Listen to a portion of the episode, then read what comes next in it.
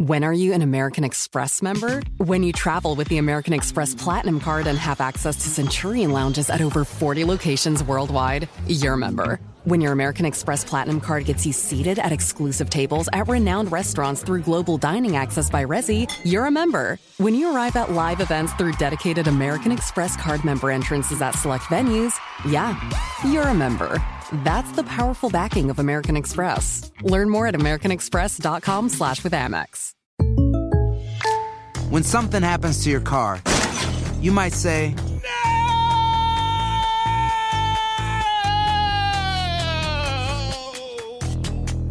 My car!" But what you really need to say is something that can actually help. Like a good neighbor, State Farm is there.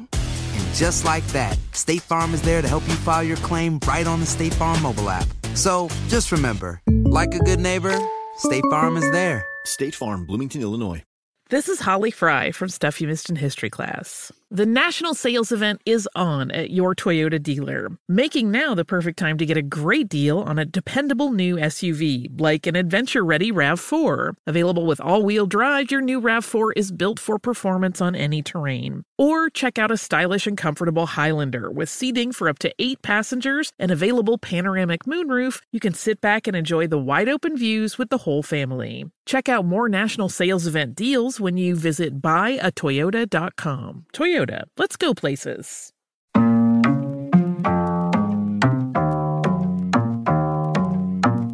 right, let me let me talk my talk. Here we go.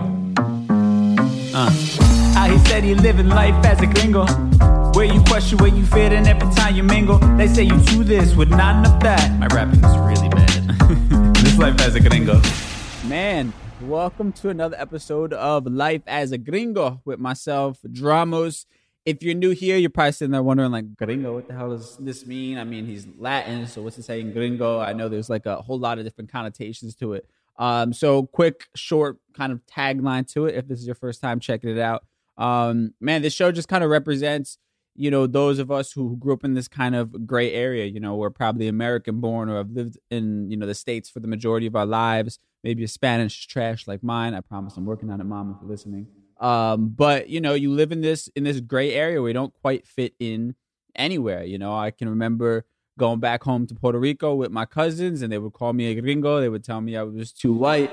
And, you know, but I back home uh, with my with my friends, you know, I'd be clowned because my house smelled a little bit different. You know what I mean? We listened to different music in the car. So you kind of grow up, man, never really knowing where you fit in and, and having this sort of identity crisis. So uh, this is kind of me taking back the word gringo uh, and, and using it for, for a positive kind of connotation, I guess, if you will.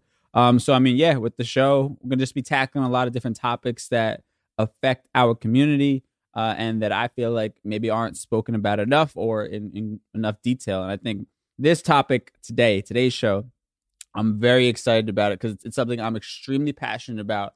And while it's been getting a lot of attention, um, it's still something I feel like is not completely embraced or talked about specifically in the Latin community. And that is, of course, mental health. I mean, I'm somebody who has, you know, struggled with and and, and gone through bouts of depression and anxiety for, man, as long as I can remember. Um, you know, I've gone to therapy on and off for, man, close to ten years at this point, you know, so this is definitely something that has been a large part of my life. And it's something that I've, you know, not always been comfortable talking about. And I realize there's probably so many other people out there who have a shared experience with that uh, and, and maybe even just need some encouragement to to be comfortable speaking about it and getting the help that they they deserve and, and that they need, quite frankly. So that's what we're going to be talking about today. Um, I got a bunch of different questions that I also got from my Instagram. I put it out there. Uh, you know, anybody that had specific questions in, on the topic of mental health, uh, I'll be answering a bunch of those a little bit later on in the show. Uh, before we get into that, though, let's uh, let's start off uh, maybe dropping some some knowledge here uh, in a little segment we call For the People in the Back. Say it louder for the people in the back. back, back, back.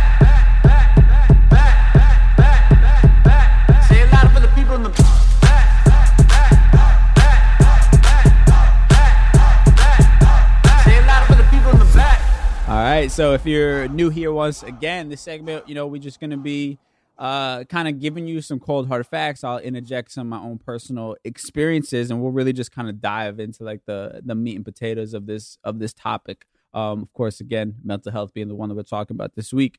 Now, what's interesting to me when it comes to the the discussion of, of mental health is you still have people out there who who like to think that it's like this, you know, trendy thing, that that's why people are talking about it. You know, I can remember uh, pretty recently looking on my Instagram feed and and seeing some dude uh, make a post, and it was like, uh, oh, all of a sudden now everybody suffers from depression because it's a trending thing on social media.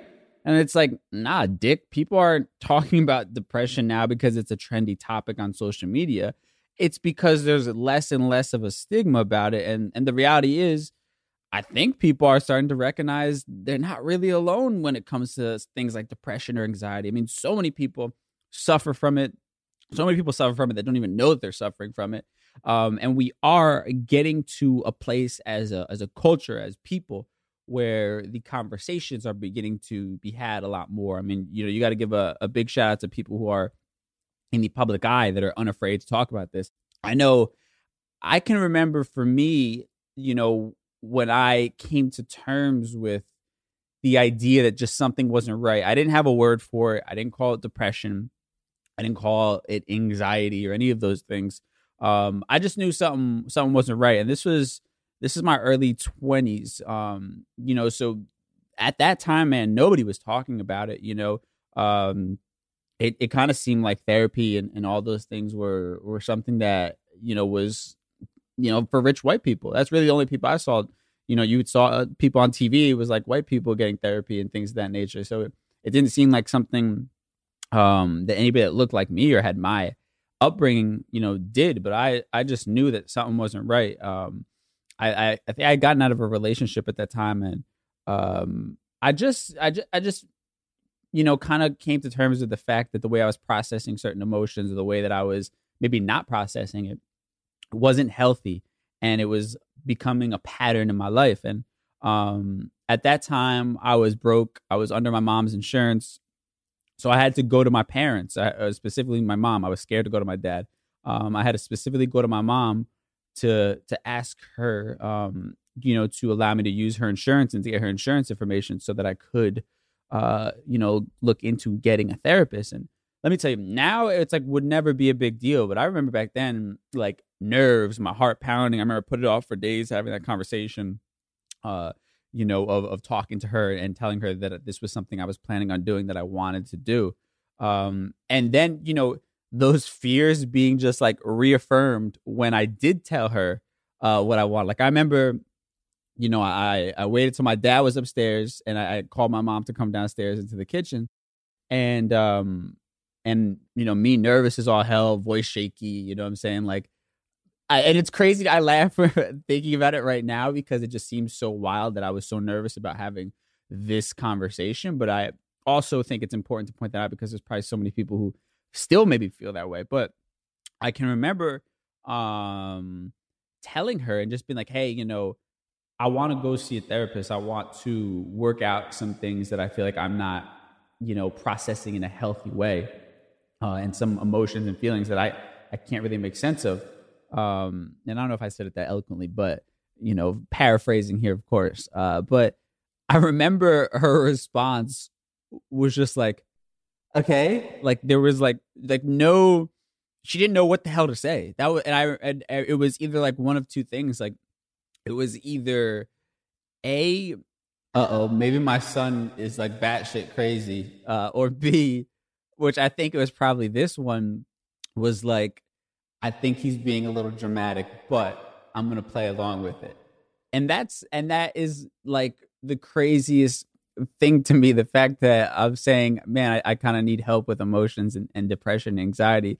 And the person uh, on the other side of you telling that, your your parent, is giving you the notion that, you know, you might just be dramatic, and uh, you're you're making things to be a bigger deal. And I think it, I'm sure I'm not the only one who's gone through something like that.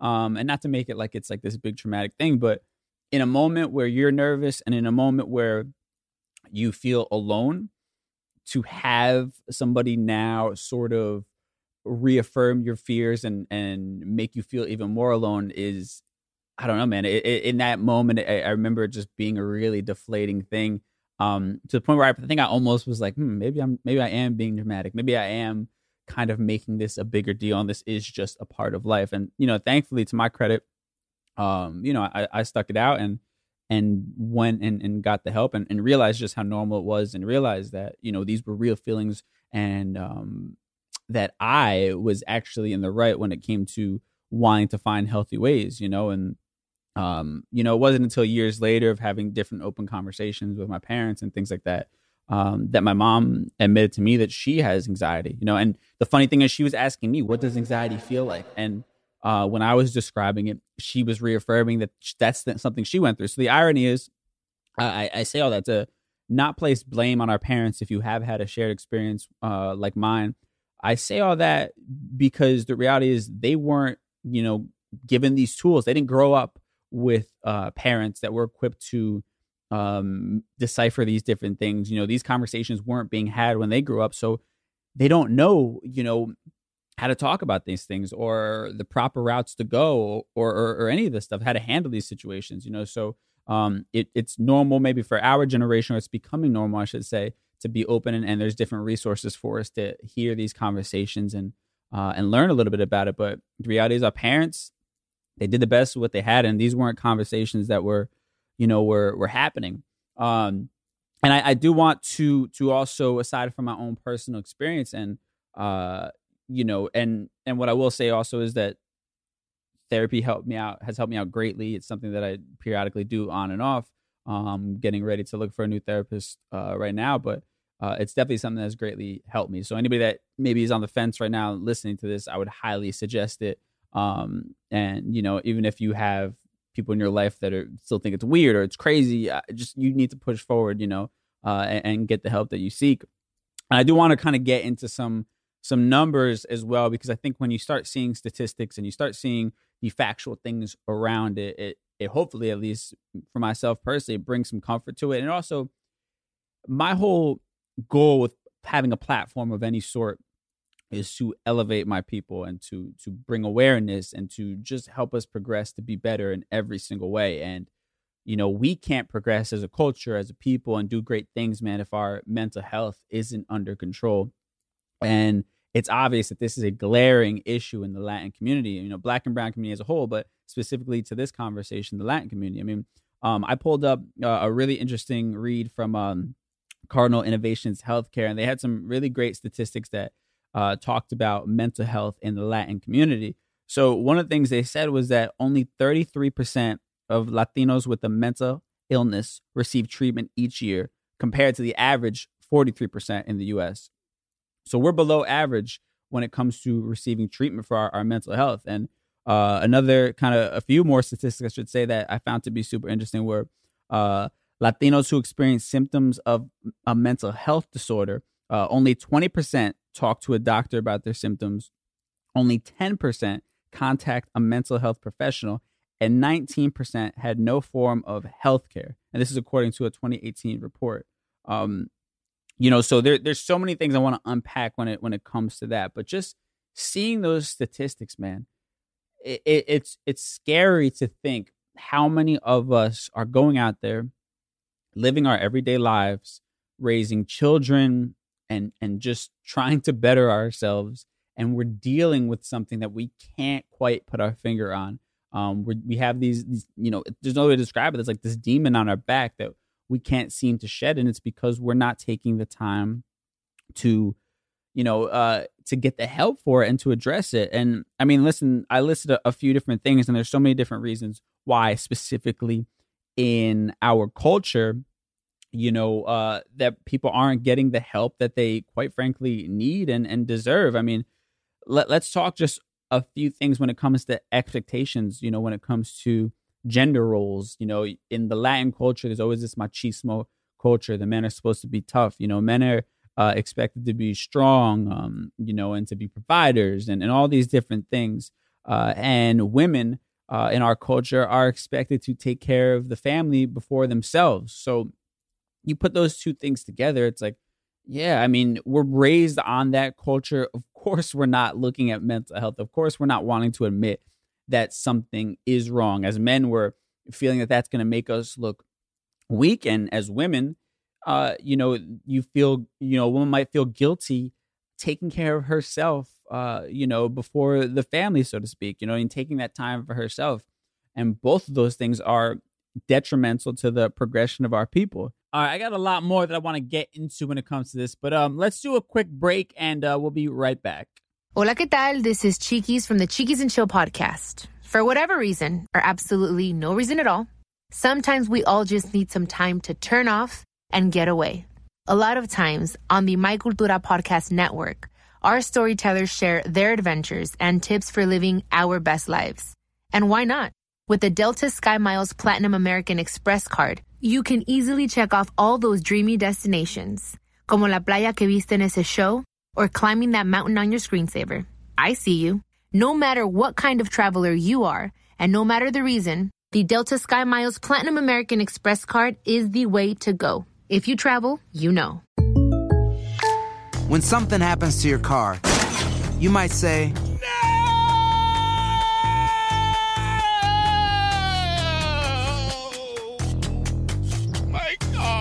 but what you really need to say is something that can actually help. Like a good neighbor, State Farm is there. And just like that, State Farm is there to help you file your claim right on the State Farm mobile app. So just remember, like a good neighbor, State Farm is there. State Farm, Bloomington, Illinois. Si tienes ciertas afecciones crónicas como enfermedad cardíaca, asma, diabetes, y tienes diecinueve años o más, cincuenta y dos, treinta y seis, cuarenta y dos, puedes estar en mayor riesgo de contraer la neumonía neumocócica. Pregunta a tu médico o farmacéutico acerca de vacunarte con Prevnar veinte, vacuna conjugada antineumocócica veinte valente, una vacuna de Pfizer que puede ayudar a proteger contra la neumonía neumocócica con una sola dosis. Prevnar veinte está aprobada para adultos para ayudar a prevenir infecciones contra veinte cepas de la bacteria que causa la neumonía neumocócica. La aprobación continua puede depender de un estudio de apoyo. No uses Prevnar veinte si has tenido una reacción alérgica grave a la vacuna o a sus componentes. Adultos con sistemas inmunitarios debilitados pueden tener una respuesta reducida a la vacuna.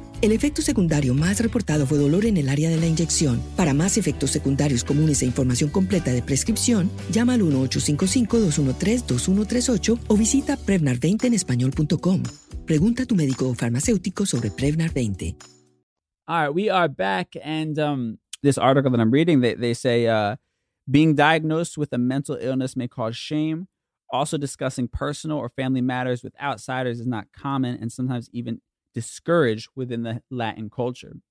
So there's all of these different things that you talk about. I mean, uh, and specifically that one, it breaks it down into two things, which I found to be super interesting. So it talks about first um, the idea of of shame, right? And this this is interesting to me because as I was kind of, you know, taking some mental notes of what I wanted to talk about on on today's show, um, it brought back certain memories. And there's this idea, especially those of us here in the States and those of us who, um, to my experience, got out of an area like where my family's from in the Bronx and moved over to the suburbs. Well, in the suburbs, you know, we were the only Latin family on the block for the majority of, of my upbringing, you know, at least when I was young. You know, so while I've never had this complete conversation with my parents, you know, prior to this whole podcast and everything, you know, it's it's easy to recognize the fact that they felt a certain pressure to almost be perfect. You know what I mean? Because they're feeling like their neighbors are looking at them as if they don't belong here. And if they show any sort of weakness or show any sort of sign of being lesser than, it sort of just proves that point, you know? And and um, while that is kind of maybe a made up thing, maybe not, you know, and, and to be honest, actually probably isn't, because there are certain experiences I've had. I mean, not to get off topic, I could do a whole podcast on, you know, racial interactions and things like that. And I'm sure I will down the line, but I can even remember, you know, there was like this parking feud I had with a, a white neighbor about parking my car in a certain part of the street. And her, she came at me like, well, you guys have all these people living in your house. And not to even validate this argument, but at that, but we had myself, my sister, and my parents living in the house. But it was like this notion, it was this, um, you know, her her racism showing, obviously. And it was this uh, this stereotype that she had that she wanted us to live up to. So I can only imagine, you know, people like my parents first generation to get out of the the the hood and to get out of the inner city and to not be in an area where they're surrounded by um, people who who share their similar upbringing, they felt the pressure to have some level of perfection, you know, and and not show weakness in those things. And um, I can't blame them for that. But the downside to it is not addressing issues as well, because you're kind of trying to sweep things under the rug. Um, and the the other thing is, is this idea of, of not discussing family matters with outsiders. And I think that that also lends itself into the same kind of thing. You know, once you start discussing your weaknesses with others outside of that, you know, people are able to look down on you, you know, or at least you feel like they have the upper hand of looking down on you. Um, and, and again, I think that leads into this idea of having to feel like you're, you're perfect, you know? Um, and, and there's also this idea, it, it also talks about the idea that Latinos also prefer to seek help from other sources like prayer, you know, the church. Uh, and listen, I'm not here to knock the church, uh, to knock God or, or any of these things, but let's, Let's be real. You can't pray everything away. Let's be let's be all the way real here. Like, you know, some things, man, like, are, you know, I'm sorry, but God would like you to go address certain things. Like, I I, I can remember so many instances of, like, man, uh, my mom would kill me talking about this, but, like, weird, you know, shaman people who claim to be, like, touched by God and can, like, predict things and put these blessings over you. Different periods of my life, them coming in, just ridiculous things like that. Like, I'm sorry, but some shit, like, you know, you got to get a, a real professional. And that that's this old school mindset we have in our community of spirituality and the church and, and all of these different things um, that is just not fitting for us when it comes to living in the, the real world, you know, um, and not to talk down on the church or any of these things once again. But guys, they're not doctors, you know, and, and, Um, this idea that you can pray away feelings like depression or anxiety or suicidal thoughts. Um, going along with that is is a complete disservice to, you know, the person going through those those emotions, you know. Um, and there, there's also the, the conversation outside of our own personal feelings, you know, or our own cultural upbringing, but it's the reality that a lot of people in our community don't have access to healthcare. And if they do, it's not great. I mean, according to this article, I mean, it, it talks about that minorities and multicultural communities tend to receive a lower quality of healthcare. Now, I, I talk about how I went to go see a therapist. Like, if I wasn't under my mom's insurance, if I wasn't covered under her insurance, and she had a great insurance at the time being a teacher, I would have never been able to go see a therapist. Like, when I tell you, at that time in my life, I was broke, broke. Like, I had to borrow the thirty dollars a week for the um, deductible or the copay from my mom every week when I went to go see a therapist. Like, that's how broke I was. Imagine if I had to pay that almost, what, two hundred dollars bill a session. I would have never gotten that help. I would have never been able to do that.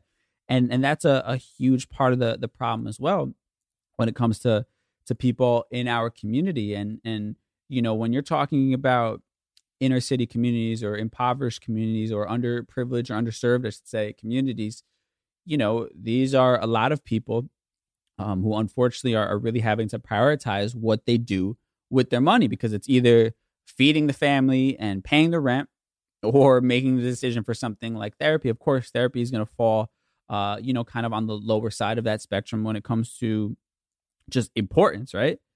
I mean, so there, there's so many different barriers that, that hurt us. And, you know, what I would say to that is, is, you know, we have to make these things a priority. You know, our our livelihood depends on it, you know, um, our ability to be positive influences for our next generations depends on it. You know, we've survived so much um, and, and to allow ourselves to not fully evolve and and to fully kind of become who we, you know, can be and, and who we strive to be just because we're not paying attention to ourselves is, is absolutely terrible, you know.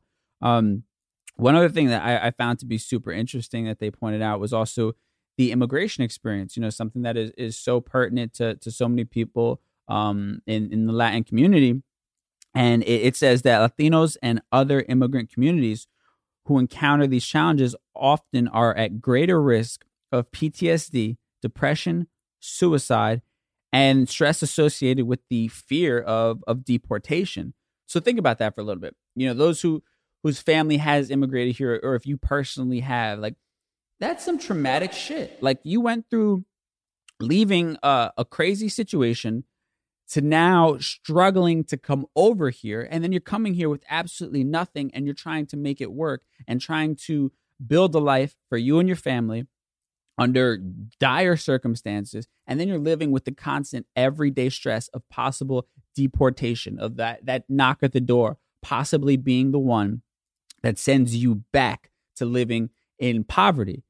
That's some some real life stressful type of shit. And I'm sorry, but like, we're all human. We're all going to succumb to that. And and that's why you see certain things like alcoholism being rampant in so many communities, you know, or or drug use and, and things like that. It's because people are trying to find a way to deal with that stress in a in a healthy manner. And bruh, you got to talk about that stuff. Like, there's there's no other way to it. You you have to let go of that stuff. We're all internalizing and burying so much shit, and it really is just doing such a disservice to us and doing so much harm to us. And it, it absolutely, you know, um, breaks my heart to to even think about how many issues are going unaddressed, or how many family dynamics are, um, man, just in in terrible places, because there is so much rampant mental health issues just going unaddressed. And and it's sad to think that people struggled to come here, build a life for their family, have a have a better situation, and they they they do all the work. You know, their kids are now going to college, all of that stuff, but they never can find true peace and, and happiness because they haven't addressed the mental health issues that they're they're, you know, going through, and that are a result of the life um, that they, they lived, you know? So to me, it's, it's, it's all for naught. I don't care if I have all the money in the world, if I'm, you know, driving the nicest car, all that kind of shit. Like, if I don't have my mental in order, man, I have nothing. You know what I'm saying? Like, you could wake up in a mansion, depressed, unhappy, you know what I'm saying? Like, that's the, the wild part about this. And that actually leads into uh, this, this next section of the show, um, called Mi Gente, and the person that was, you know, the, the inspiration for, for doing this topic, um, and this episode. Before we get into that though, we're going to take a quick break and we'll be right back. Hola, ¿qué tal? This is Chiquis from the Chiquis and Chill podcast. For whatever reason, or absolutely no reason at all, sometimes we all just need some time to turn off and get away. A lot of times on the My Cultura podcast network, our storytellers share their adventures and tips for living our best lives. And why not? With the Delta SkyMiles Platinum American Express card, you can easily check off all those dreamy destinations, como la playa que viste en ese show, or climbing that mountain on your screensaver. I see you. No matter what kind of traveler you are, and no matter the reason, the Delta SkyMiles Platinum American Express card is the way to go. If you travel, you know. When you buy a new house, you might say, "Shut the front door." Winning. No, seriously. Shut the front door. We own this house now. But you actually need to say, like a good neighbor, State Farm is there. That's right. The local State Farm agent is there to help you choose the coverage you need. Welcome to my crib. No one says that anymore, but I don't care. So just remember, like a good neighbor, State Farm is there. State Farm, Bloomington, Illinois. Voy a ponerme la vacuna Prevnar veinte porque estoy en riesgo de contraer la neumonía neumocócica, la cual pudiera llevarme al hospital. Así que preguntaré sobre Prevnar veinte. sesenta y cinco años o más, puedes estar en mayor riesgo de contraer la neumonía neumocócica. Pregunta a tu médico o farmacéutico acerca de vacunarte con Prevnar veinte. Vacuna conjugada antineumocócica veinte valente, una vacuna de Pfizer que puede ayudar a proteger contra la neumonía neumocócica con una sola dosis. Prevnar veinte está aprobada para adultos para ayudar a prevenir infecciones contra veinte cepas de la bacteria que causa la neumonía neumocócica. La aprobación continua puede depender de un estudio de apoyo. No uses Prevnar veinte si has tenido una reacción alérgica grave a la vacuna o a sus componentes. Adultos con sistemas inmunitarios debilitados pueden tener una respuesta reducida a la vacuna. El efecto secundario más reportado fue dolor en el área de la inyección. Para más efectos secundarios comunes e información completa de prescripción, llama al uno ocho cinco cinco, dos uno tres, dos uno tres ocho o visita prevnar veinte en español punto com. Pregunta a tu médico o farmacéutico sobre Prevnar veinte. Mi gente. So if you're a first-time listener, this part of the show, um, basically I either, you know, put the spotlight on, on somebody that I think is doing great work on whatever particular topic I'm covering, or I'll also have a different guest on the on the show. Um, this week, I want to spotlight the person that was a huge inspiration for me wanting to take on this topic right now, and that is uh, J Balvin. So J Balvin was super open about his his struggle with depression and anxiety. He was actually on um, Becky G's podcast uh, in La Sala, and he was just talking, you know, real shit. And and I think that what's interesting about about him is you look at somebody like a J Balvin, and this is was, was my takeaway when I saw it, was, that was like, damn, you know, um, this is important for, for somebody like him to say this. And the reason being, you look at somebody like a J Balvin, who is, you know, um, rich, famous, incredibly successful, incredibly talented, seemingly has everything that any one of us could ever want in this life, right? From the outside looking in, of course. But here he is having all of that, yet having the same exact struggle that somebody like myself or somebody like you has, you know? Th- and that's, while it's it's terrible, you don't ever want to wish that upon anybody. There is a level of comfort that comes with that as well, because I think it's easy for a lot of us to kind of uh, misdiagnose these feelings as just saying, oh, well, it's because, you know, um, I've had a rough month financially. I've had a rough month at work. You know, um, it's because I'm I'm still, you know, striving for this particular goal that I can't seem to get my my head around or, or get any headway on. And, you know, when you see cases like this, you see people like this talking about it, it's obvious that no, that's not the case. Like depression, anxiety, these are these are real things. And while, of course, your outside environment um, influences them and can bring them out at different times, you know, the reality is these are things that need to be addressed regardless of how amazing you're doing in life or how terrible you're doing in life. These are just things that do not go away and, and do not discriminate. You know, he he says certain things that are just super powerful, like, you know, uh, I was crying for no reason. You know, he says, um, you lose hope and you feel strange at every place you go. You feel like you're outside your body. And and it's it's it's crazy to, again, to hear somebody like that, man, who you look at, it's like, yo, this guy has it all. He even goes on to say that, you know, um, his depression got so bad at one point, he laid in bed for five days and I quote, waiting to die. Like it's, you don't expect to hear that from from somebody like this. And and I have to give him his, his flowers because that takes a lot of balls, like to be that guy in this space, in this community that we know um, doesn't speak about these kinds of things openly, to be somebody at the forefront of that, you know, young and, and quote unquote cool, you know, talking about this stuff in, in such a candid way is, is absolutely um, amazing. You know, that, that's really all I could say for it, you know, um, It, it's interesting. And he even says, you know, he couldn't understand, you know, at the time why he was struggling with depression while his career was exploding. Right. So it's the same kind of concept where we all think, oh, you have it all. You have it all. Why are you upset? Or there's no way this person could be struggling with anything. And, and, you know, the reality is, um, again, this doesn't discriminate. This sickness does not discriminate. And going unchecked with it, it doesn't matter how much material things you have in this life, how many career opportunities you have. If you do not take care of your mental health and make it a priority, it is going to take you out one way or another. You know, you cannot outrun this forever, and it's important to to address it. So salute to, to J Balvin for just being, you know, so open and so candid and, and at the forefront of this, man. It's uh it's it's absolutely just amazing to to see somebody like that be so candid. So once again, salute to mi gente, J Balvin. Now from J Balvin to you guys, let's uh let's answer some questions that I got. So I want this this show to be super interactive, of course. So I put out on my Instagram at D J Dramos uh some questions throughout the week, or just like an open-ended one. Any questions you have as it pertains to this topic right here, happening mental health, and I'll do this every week. So if you want your voice heard, I'll do it anonymously, of course. Uh, we'll get into some questions, and let's do it now. It's called Ask a Gringo. Ask a Gringo. Uh, I have a question. All right, so the first question I want to get to this week is actually a great starting place when it comes to these. Uh, so the question is, how do you get to a space where you allow yourself to be vulnerable enough to ask for help? That's a great question.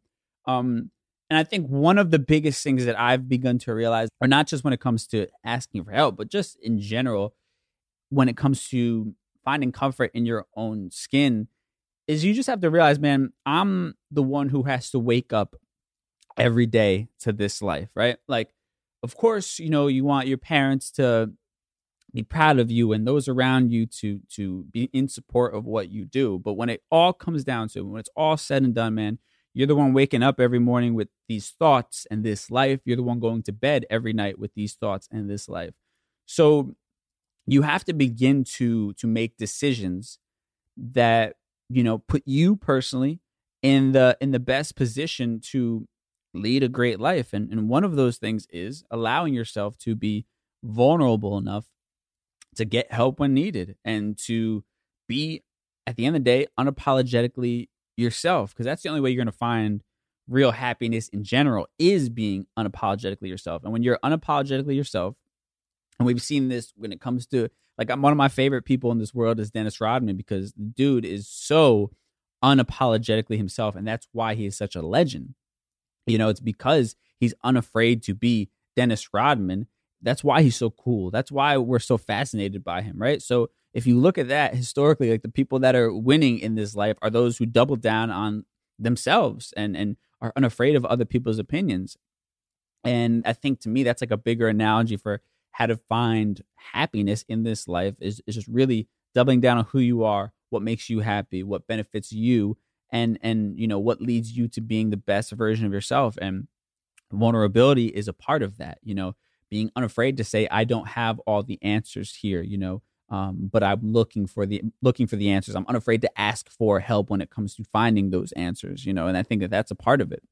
So uh, I know it's uncomfortable, but I, I have to say, from my own experiences, this podcast in, in, you know, is an example of that. Like, me having a platform has made me have to be more vulnerable. And what has happened, my career um, and my life in general, you know, have blossomed as a result of me being unafraid to express my thoughts, ideas, and, and feelings, you know. So that is something that, you know, you can apply to your life regardless of what you do. And when it comes to mental health and therapy and things like that, you know, you being vulnerable and you pushing through that initial uncomfortableness of sharing your thoughts with a stranger, that's going to lead to you getting the help that you need and finding healthy ways of, of processing your emotions. So, you know, You you kind of just have to push past it and know it's going to feel uncomfortable. But the reality is, man, anything that's worth doing is outside of your comfort zone. So the healing that you seek, the the good, you know, life where you're in a great mental space and you're not struggling with with these demons, you know, that is all beyond, you know, your your comfort zone. You just have to push yourself to to do it and understand that what is your end goal. I think that's the, the best way I can kind of sum it up, is always think of things. What is my my end goal? And if this case is, you know, your end goal in this case is to be mentally healthy and to be happy, then push yourself through the B S of, of feeling uncomfortable, and just know that once you do so, you're putting yourself on a path to, to getting what you want. You're putting yourself on a path to that end goal. Now, this one is a, a bit of a heavy question, but I think it's important to, to tackle, especially uh, building off of the last one of vulnerability. It says, uh, is it normal to have suicidal thoughts and question your own mortality?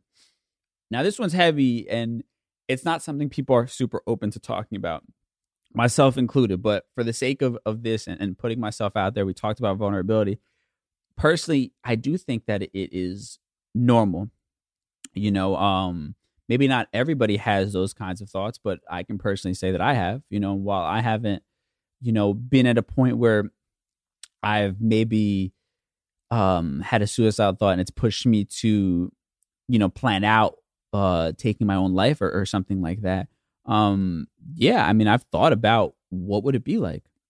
What would it be like if I wasn't, wasn't here, you know? Um, and, and, you know, one thing that I think I've always struggled with, and I've only said this to, to personally, you know, people in my, in my life and, and a therapist, but one thing I've always kind of had on my mind is this idea of what would my funeral look like, you know, and, and that's like a super heavy and, and, and dark kind of thing. But I say all this to hopefully help normalize certain things, you know, and make you realize, like, listen, we all have dark thoughts, man. Like, And that's the point of going to somebody who can help you process those things, you know, because if you think about what I'm saying when it comes to, let's say, my funeral, that that's sort of more so my own maybe insecurities of my own value, of my own impact that I've had in this world and not had. You know, I think the for me, if I'm looking at it like that, it's like, okay, I'm wondering about my funeral because I'm wondering who will be there.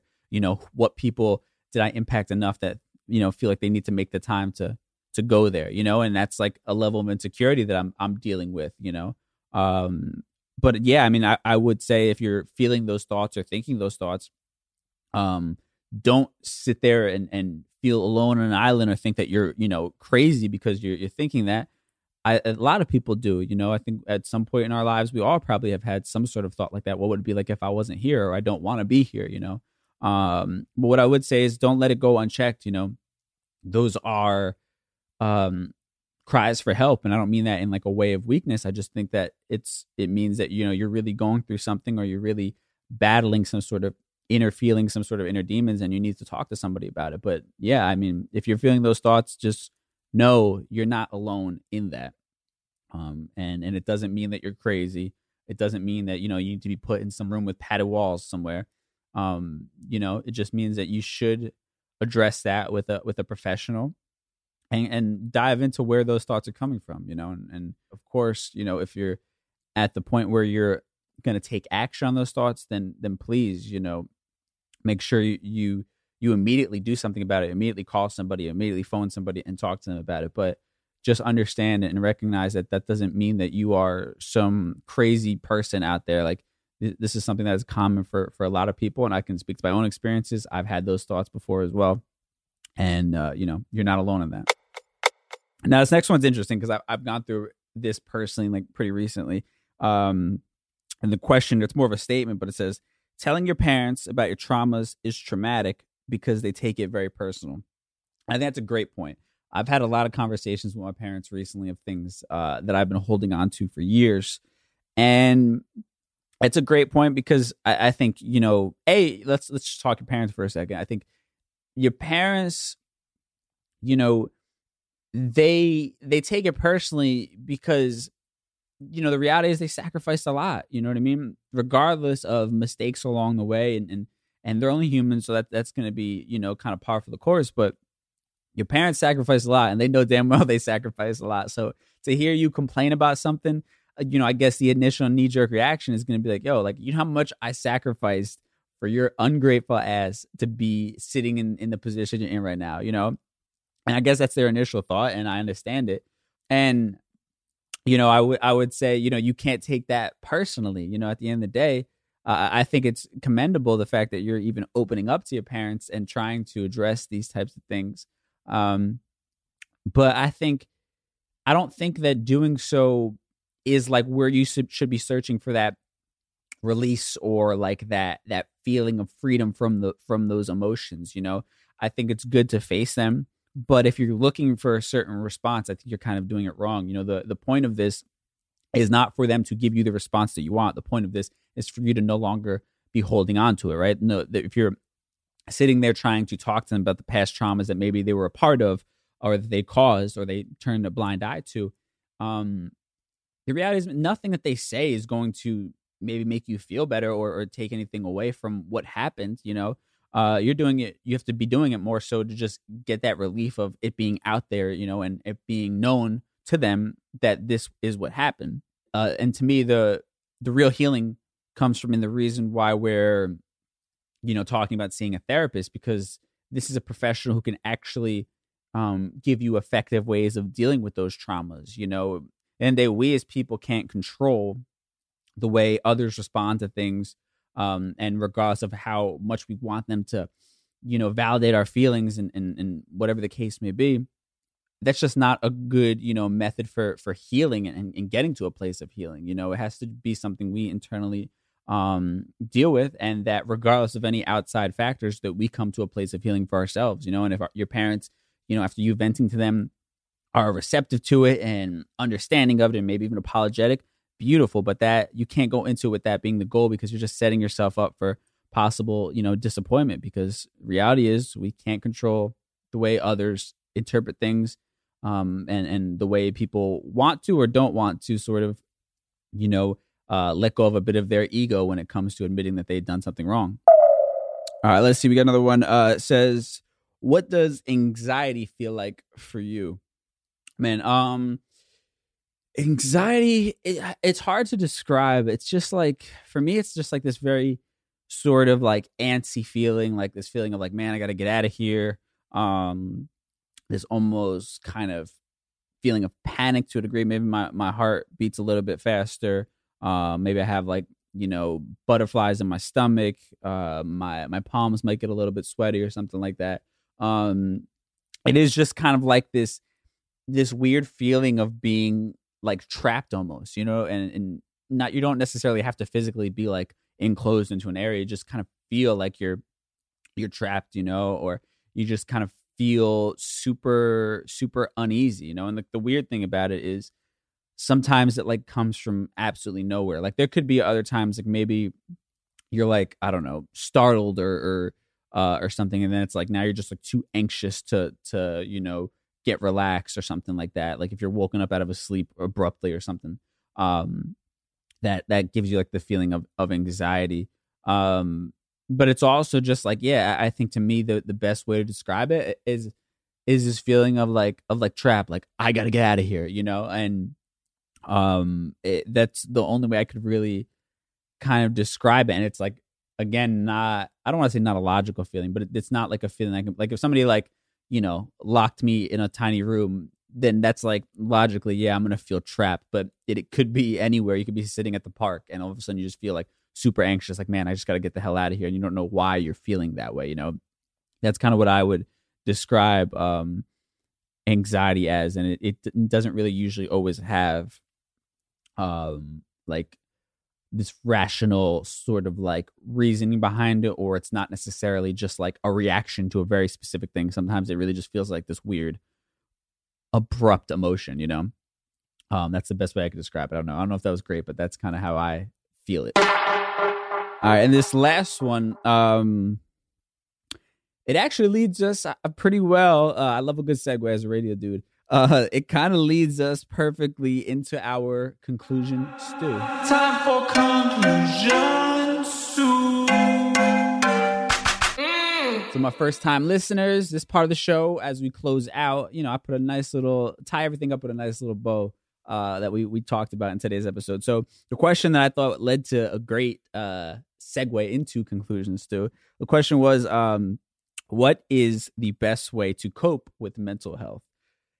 And it's it's what I've been preaching this entire episode, man. It's it's getting professional help. And I know that's like a very simple and easy, easy kind of, you know, way to put things. And maybe I'm, you know, making it a little bit too easy, but that's the truth. It's it's just like anything else, you know, uh, in this life. It's like if you're a kid and you have the, you know, privilege of being able to do so, Um, if your math is not good and you can afford a tutor, you should get a tutor. It's the same kind of thing. You know, these things don't just go away. They don't magically disappear. As much as we try to bury them, we need to get the help.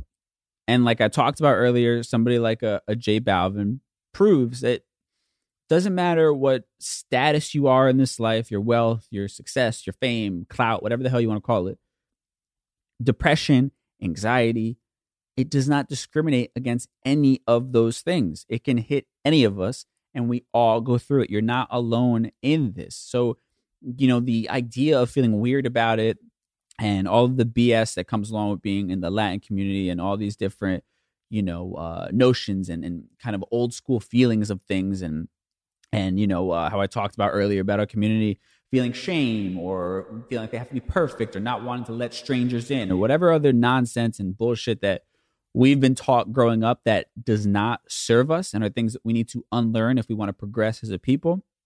You know, all of that stuff is, is, is nonsense. And the reality is when you have an issue, when you want to get better at something, it's always best to seek the help of a professional. And that's all you're doing when you're going to see a therapist and you're you're taking care of, of these things. Because listen, we're all trying to be better than the last generation. You know what I mean? I'm I'm trying to have more than my parents did. And that's why my parents sacrificed all they did, you know, is to provide me with a better life.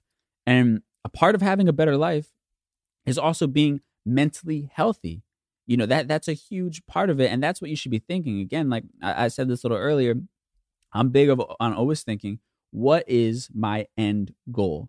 You know, and and whatever I have to do in between that, you know, there's going to be uncomfortable moments. There's going to be hard moments. There's going to be stuff I have to push through, stuff I have to, you know, get over to get there. But I know what my end goal is. So I'm willing to do so. I'm willing to put in the work. And you have to be willing to put in the work. That's the the biggest thing when it when it comes to this entire conversation, man. You know, we uh, in this generation in particular, you know, we have the opportunities to correct so many wrongs and so many problems that our parents dealt with and so many things that they were not equipped to handle. We don't have that excuse. We were all born to some degree to a level of privilege that our parents did not have, whether that privilege is access to technology, to information, um, or financially, whatever the case may be. We were all born to a level of privilege that they did not have. And rightfully so. I'd want that for my kids, to have more privilege than I had. So why let it go to waste? Why let the opportunity to become better go to waste? I want to see us progress as a people, as a culture. And a part of that is putting the bullshit aside and stop carrying on traditions that no longer serve us. That's the the main thing, the main gist of it all. We carry on all this bullshit that just means absolutely nothing in the grand scheme of it all. And listen, our parents, the previous generations, have taught us a lot of incredible things, but we also have to be able to leave behind the bullshit that they fed us as well. And that's just the reality of it. That's the harsh truth of it all. If you want to be better, which I would hope that's the goal of anybody. If you're listening to a podcast like this, I would think you're striving to be better. You know, put yourself out there and do it. And listen, I can't remember who does this quote, but they, they say, you know, the life you want, it's not in your comfort zone. And that goes with anything. That goes with whatever big goal you have. Um, that life doesn't exist within your comfort zone. And this mental health conversation is the same exact thing. Of course, it's uncomfortable to be vulnerable to somebody, especially a stranger. Um, you know, we have all kinds of paranoia when it comes to that kind of stuff. And rightfully so, right? Historically, doctors haven't been great to people of color and, and all different kinds of things. But again, we have to put ourselves in uncomfortable, unfamiliar situations if we want to achieve the lives that we've dreamed of. If we want to achieve, you know, greater lives than we have now, we have to strive for something better. And we also have to, you know, look to different places in order to do so. So that's all it comes down to, man. You want to lead a life where you're genuinely happy, and not just when it comes to material things monetarily, but actually really, really happy. And that involves your health, not just physical health, but also your mental health, where you can wake up feeling good. And the days that you don't, you have healthy coping mechanisms and healthy strategies in order to get yourself through those days so you can continue on living a beautiful and just fulfilled life. And that's it. That's this week's Conclusion Stew. Another episode of Life as a Gringo in the books. Um, thank y'all so much for for hanging with me, man. Uh, make sure you follow the Instagram at D J Dramos. I'll be posting Uh, the questions or, or leaving it open so you can ask questions on whatever that week's topic is. I want to make sure your voice is heard in this show. And anything, you know, you want to hear from me, D M me, leave a comment, leave a review of the show, whatever the case may be. And I'll, I'll definitely read all that stuff and uh, figure out where I can uh, can improve, man. But thank y'all so much once again. Life as a Gringo with me, Dramos. Until next week, bye. Life as a Gringo is a production of the My Cultura Podcast Network and iHeartRadio. If you or someone you know finds himself in a suicidal crisis or an emotional distress, please do not hesitate to reach out to the National Suicide Prevention Lifeline at one eight hundred two seven three eight two five five. It's free, and counselors are available twenty-four hours a day and speak both English and Spanish.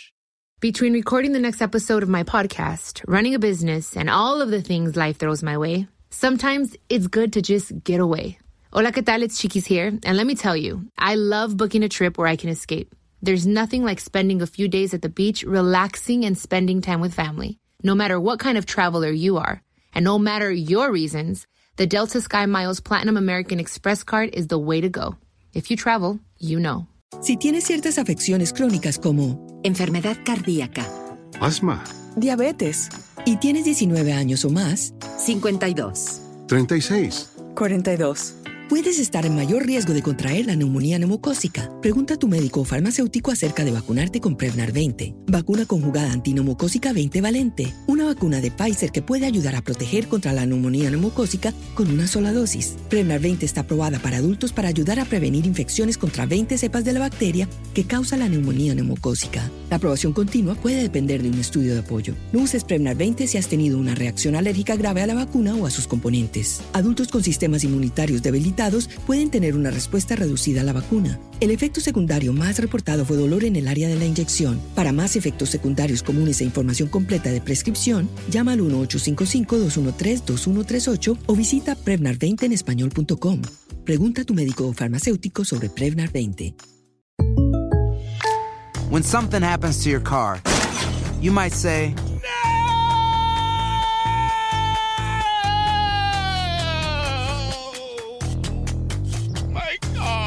but what you really need to say is something that can actually help. Like a good neighbor, State Farm is there. And just like that, State Farm is there to help you file your claim right on the State Farm mobile app. So just remember, like a good neighbor, State Farm is there. State Farm, Bloomington, Illinois.